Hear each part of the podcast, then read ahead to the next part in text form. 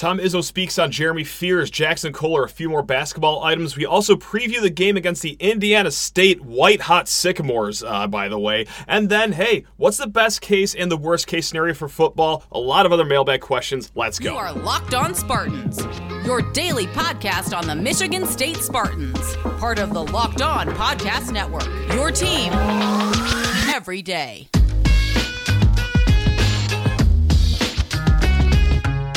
Spartan friends, Spartan family, Locked On Spartans listeners, thank you all so much for tuning in to Locked On Spartans, your team in green and white five days a week through the good times and Yes, even the bad times. I'm wearing my commemorative Ford Field Michigan State versus Penn State shirt on the YouTube show. If uh, you were able to enjoy that, if you already didn't just turn it off right after seeing that shirt, but God, it just fits great. I love it. Anyway, gang, thank you guys so much for tuning in to Locked On Spartans. Again, please rate, review, and subscribe to this here show, this YouTube channel, this podcast, however you are consuming this show. Thank you very much. If you ever want to reach out, lockedonspartans at gmail.com is the place to find us. And let's get off and running here. We're going to kick things off with basketball because Tom Izzo spoke to the media. He had a few things to say, and no one summed up the main talking points better than our man, Stephen Brooks of 24 7 Sports, because his tweet reads, Tom Izzo, after practice today, said Jeremy Fears is expected to return to campus tomorrow. No timeline for his basketball return right now. More minutes for Hoggard and Holloman at point guard. Normand, Gehrig Normand, that is, not in current plans. Also, Jaxon Kohler still roughly a week out, partially practicing now. Woo! That's that's a lot to get through in just one tweet, but we will break that out and just spend the whole first segment on this and also talking a little bit of Indiana State before Saturday's game. Now, Jeremy Fears, as far as the timeline goes, we've heard from his dad per a story on IlliniGuys.com that it's looking like a three month return. Which, if you look at a calendar and you see three months, okay, well, that takes you pretty much up to the final four. Um, so, effectively, if it's what to be believed from Jeremy Fears Sr., out for the season. Izzo says no hard timeline. Early indications said two months, which would put you at the beginning of March, but let's just assume that it's the rest of the season. I mean, a, bullet was stuck in his femur, for God's sake, so that could be a little bit to bounce back from, not just physically, but also mentally as well. Let's not let that just escape all of our minds right now either. Yes, he's in good spirits. You know, he's, he's really the same old self that he usually is, is what the stories say when Jeremy Fears Sr. has spoken to the media. But God, what a harrowing experience for the kid. And yes, I obviously hope that the leg is okay. I hope that all of it's okay, but just don't want that part to get glossed over as well because that is uh, that's straight up terrifying. Um, now back to the basketball court, how this will affect the team. Izzo has said that more minutes are going to go to Hoggard and Holloman at uh, point guard, which shouldn't really necessarily be a surprise, but I do wonder, and I'm not the only one wondering this. Uh, Dave Klein of Spartans Illustrated, he also tweeted something out with this sentiment as well. That I wonder if it makes sense to keep Trey off ball, like as the two guy out on the wing, because right now, obviously having a good year shooting the ball so far, but also if AJ Hoggard needs a blow, kind of like last year, Tyson Walker does have that point guard experience. It's not like this would be a completely new thing for him. So if you have Walker at the one, Trey at the two, who I feel like is a more comfortable catch and shoot option. I feel like maybe that is what we will actually see more of, but hey, we will let time tell here. Now, Gehrig Normand, as we know, he is a red shirt or red shirting right now as a freshman, I should say. And back when that decision was made, the quote was something along the lines of, "We'll see if plans change." And yeah, having a backup point guard kind of changes the plans a little bit, but not so much for Gehrig Normand. I mean, Gehrig Normand isn't a point guard to begin with. And also, it's not like Jeremy Fears was this 41% shooter from three pointer. And oh my God, we're, we're missing a three point shooter, a three point threat right now, which is what Gehrig Normand was or is going to be eventually here at Michigan State. It, it, it's not necessarily replacing a player with another one that's on a red shirt. They play two different positions, so look, I, I it's not going to be burnt up. They're not going to light his red shirt on fire for this. And also want to add this as well because Gehrig Normand was uh, caught in photos in a walking boot after the last game. Uh, he is back full participant at practice. So that's just another one of those things where um, someone at Michigan State gets paid commission for guys whenever they get a walking boot on their foot and away we go. It's just always precautionary and whatever. Speaking of a guy that's wearing a walking boot not as a precaution though, Jaxon Kohler was obviously in one to start this season because he underwent foot surgery to begin the year. Now, Izzo did say that he is a week out. What that means in another more detailed quote, a week out from fully practicing. Right now, he is partially practicing, I'm going to admit I don't entirely know what that means. Maybe just a few soft uh, physical drills here and there. But yes, not a full practice participant looking to be that next week. Now, a week from today, when Izzo gave the quotes, will be Michigan State's first Big Ten game out of the break against Penn State. They're going to be playing against the Nittany Lions. And then that weekend is against Northwestern on the road in Evanston. So, from the timeline, sounds like he's certainly out for this weekend's game against Indiana State. I would doubt that we see him against Penn State and then maybe Northwestern, but still, I mean, th- there's a little bit of a leap from full participant at practice to actually playing in games and we'll see what kind of Jaxon Kohler we get because this is one of the bummers about his injury is that he did miss this whole season to kind of build up to hitting 2024 running, playing against those soft non conference teams that you can work on some things against, some confidence, if not for nothing else. But here we are. I mean, he's going to get just thrown right into the fire here, but such is life in Big Ten basketball. Now, let's talk a little bit about Indiana State. 2 p.m. on Fox Sports 1. And this, this is this is not not a walkover game by any stretch of the imagination. Um, I don't know if Tom Izzo ever thought it was going to be, but this Sycamores team coming to Breslin Center, they're nice. They are 11 and 1. And we talked about Indiana State uh, not too long ago on a show, and we added some context to that 11 and 1 record, and we will continue to do so right now. We're not knocking it, but it is a good idea just to go to bed the night before this game realizing, okay, what's going on behind the numbers here. Michigan State, first and foremost, expected to win this game by 10 points, according to BartTorvik.com. They have Michigan State as 80 to 70 winners in this game. Now, Indiana State, I'll say it again, 11 and 1. They are undefeated in their quad 3 and quad 4 games. However, they've only played one quad 1 game against Alabama, and they lost that one by 22 points, 102 to 80. So they have been beating up on some lousy, lousy teams. Alabama's defensive efficiency is 79th in the country. Okay, that is the best, by far the best, actually. The best defense that the Sycamores have played so far this year. The Sycamores have not played another team that has an adjusted defensive efficiency within the top 100 in the country. I think that is worth noting.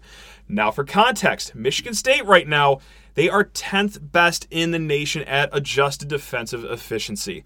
All right, that's not a perfect stat, but it is a really damn good indicator of how strong a defense is, especially with this big of a sample size so far into the season. We can comfortably say that this will be the best defense Indiana State will face all year. Now, with that said, you still do have to do some things pretty well, even if your other teams are continually horrible the entire year. So, what does Indiana State do good?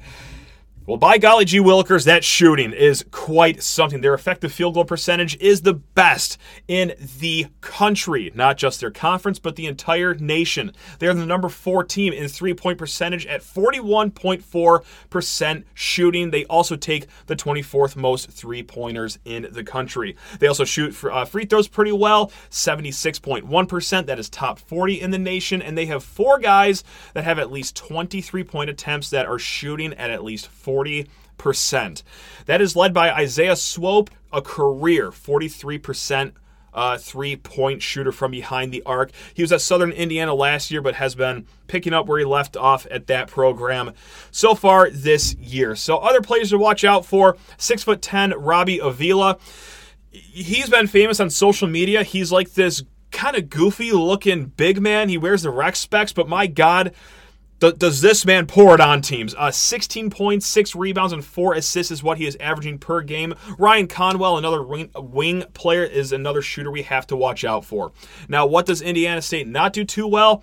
Blocking shots. They're 344th in the country at block percentage. Their offensive rebounding is not too hot either. They only rebound 23.1% of their misses, which is 321st in the nation. And their defense is 99th in the country. So that's what we got. Again, th- this this will be a tougher game than your normal non-conference opponent.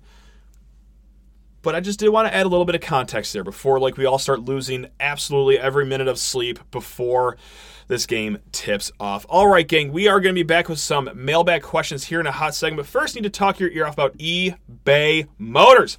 Passion, drive, and patience. What brings home the winning trophy is also what keeps your ride or die alive. eBay Motors has everything you need to maintain your vehicle and level it up to peak performance. From superchargers, roof racks, exhaust kits, LED headlights, and more. Whether you're into speed, power, or style, eBay Motors has got you covered. With over 122 million parts for your number one ride or die, you will always find exactly what you are looking for.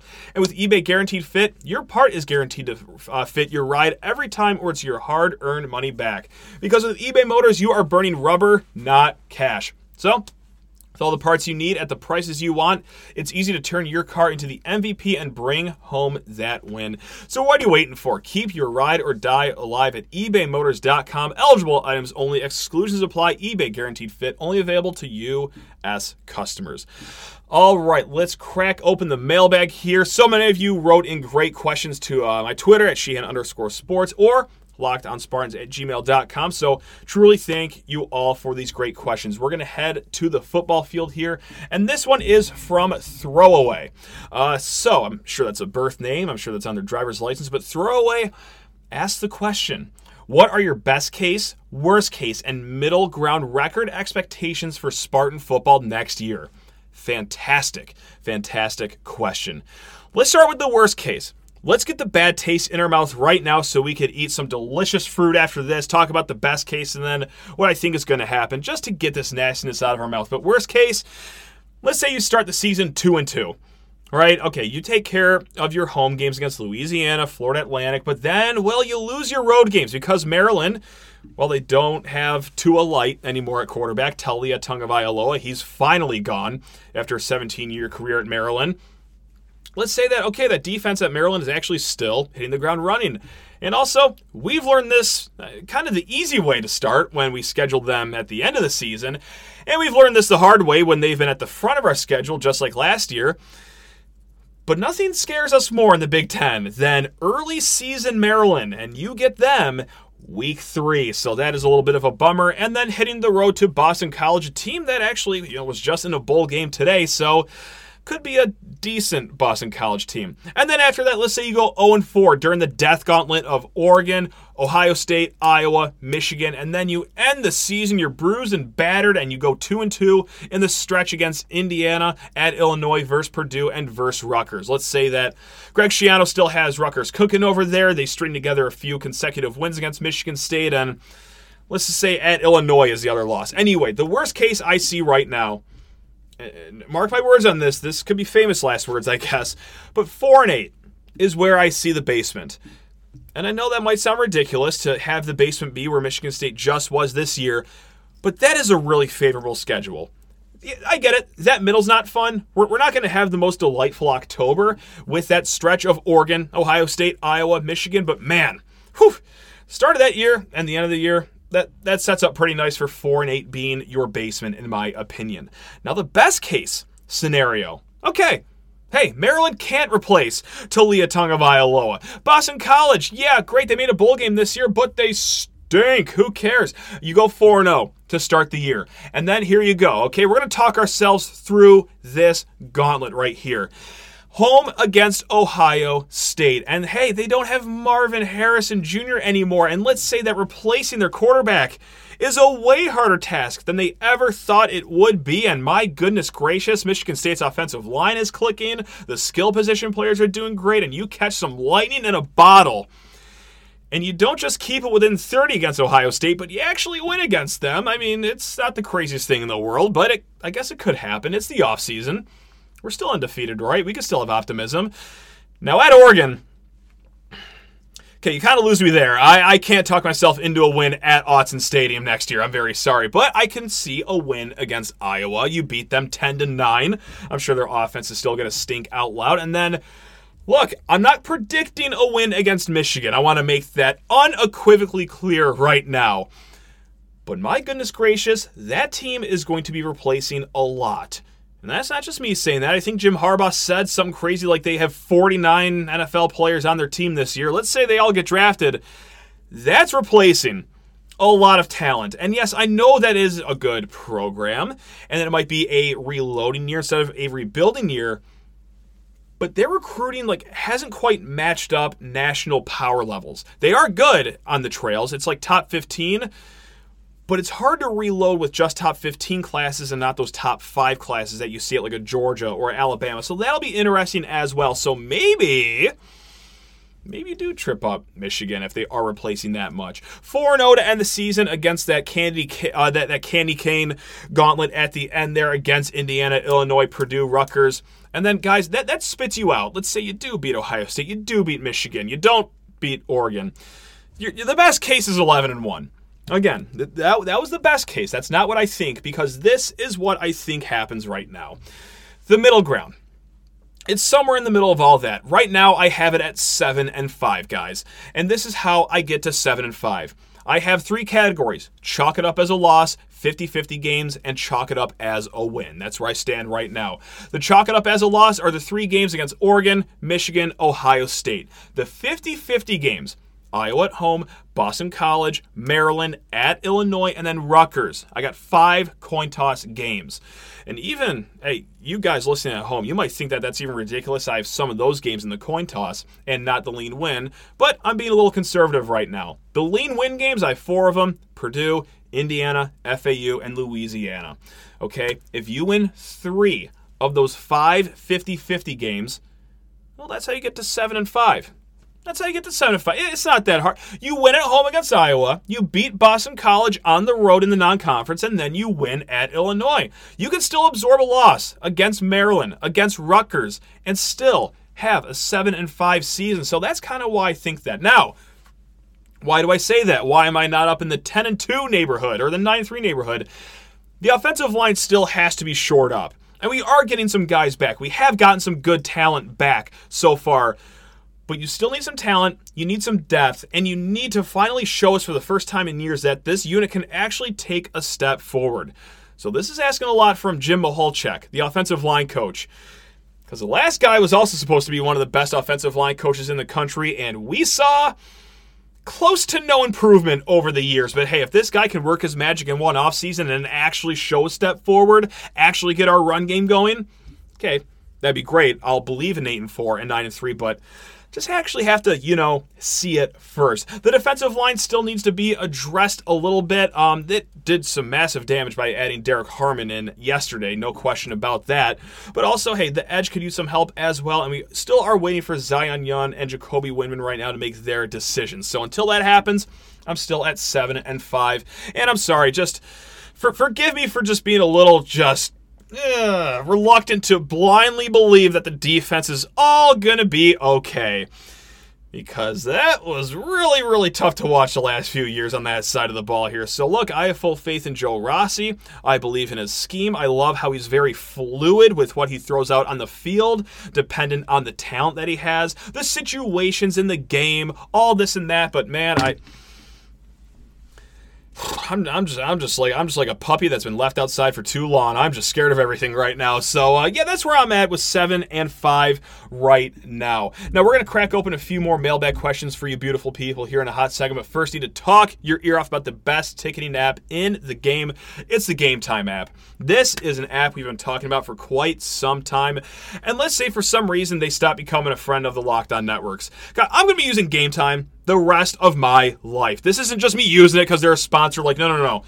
When I use Gametime for the first time this fall, life changing. Like, it is the easiest ticketing app out there. They have flash deals, get great deals on tickets to sporting events, concerts, theatrical performances. They have last minute deals, tickets that you can just buy for a great price as you walk into the stadium. You get an actual picture of where your seat is going to be when you're on the app, and then when you buy the tickets they're just sent straight to your phone. Just two taps to buy the tickets, and then bam, tickets right there.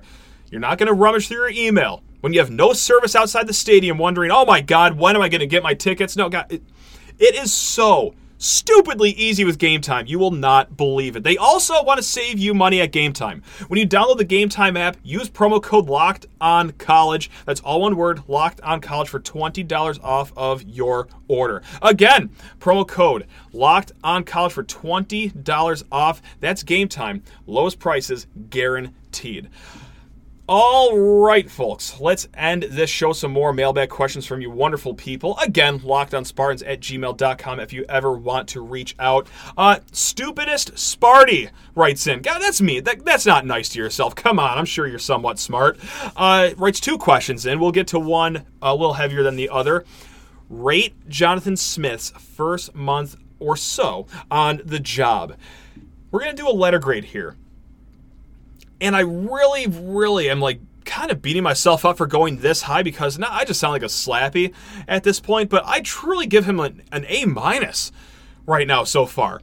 And the reason I'm that high on him right now, no, he didn't bring in a top five class, you know, no, he didn't bring in Walter Nolen from the portal, but my God, you look at what he inherited to start December and now where we are to end December I, I, that's pretty good work. In high school recruiting, there were what, seven, eight kids in the class? Things weren't looking too great. He bumped that up into the high teens, and if you look at 24 7 sports, the 38th rated class in the country. On rivals and on three in the low 50s. But when he took over, okay, seven or eight kids, and 80th or 90th in the country. He did some massive damage control in the 2024 high school class.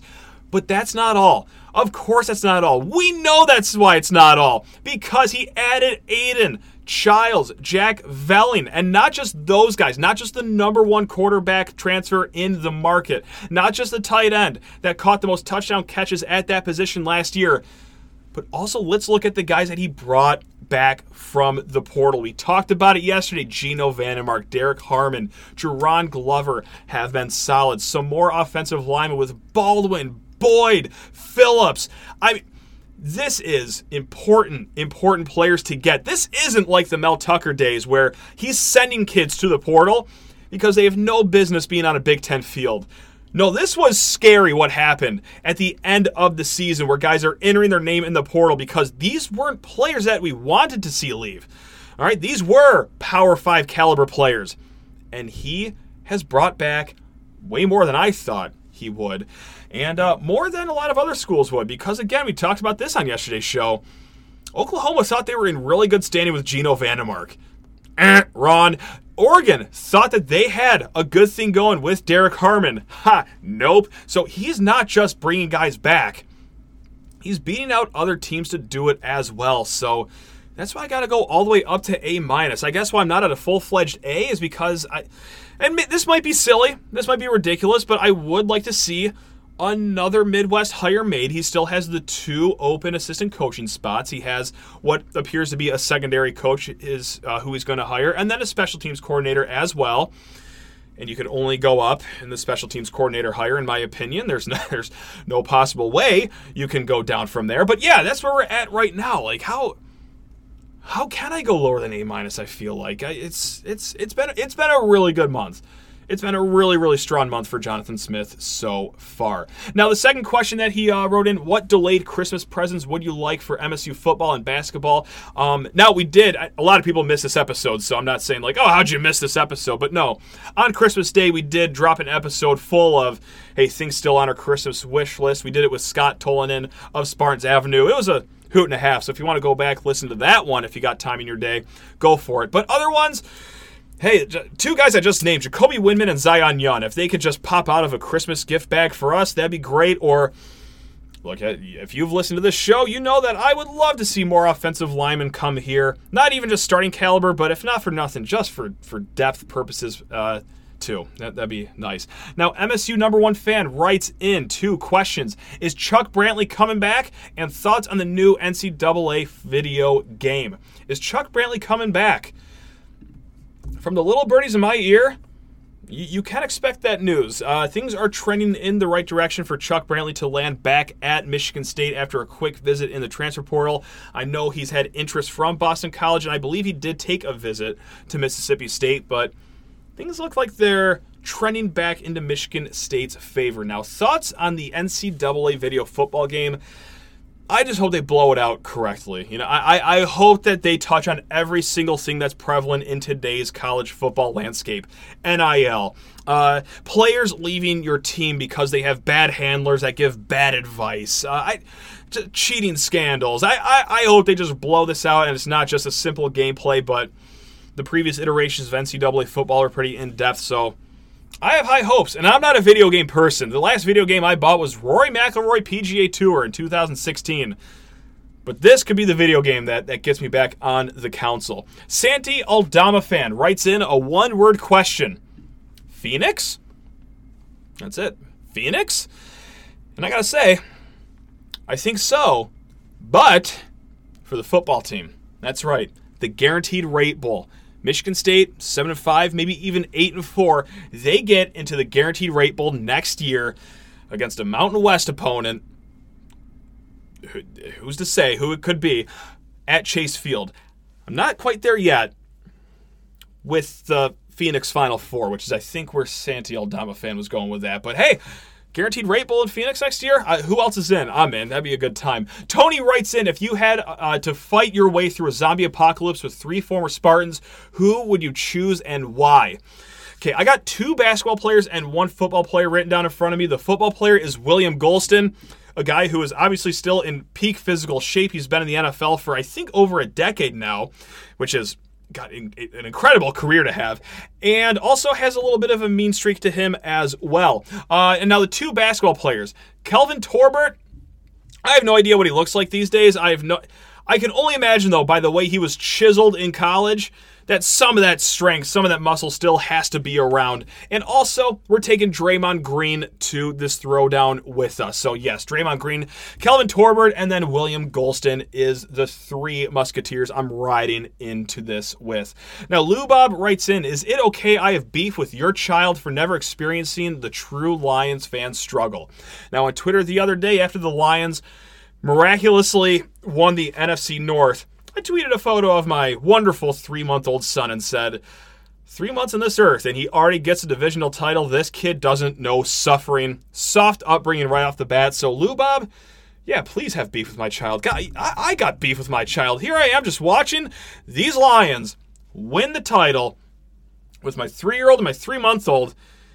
Back in my head, I'm thinking, like, this is just how it always is for them. That, that must be really. No decades of suffering a little envious at you guys right now. So, uh, now, unfortunately, it did take a while for my three month old son to see his first Michigan State football win. So, in this house, we're way more of Michigan State fans than we are Lions fans. So, maybe unfortunately, there, uh, yeah, there, there, there was. Unfortunately, there was a lot of suffering this fall so far.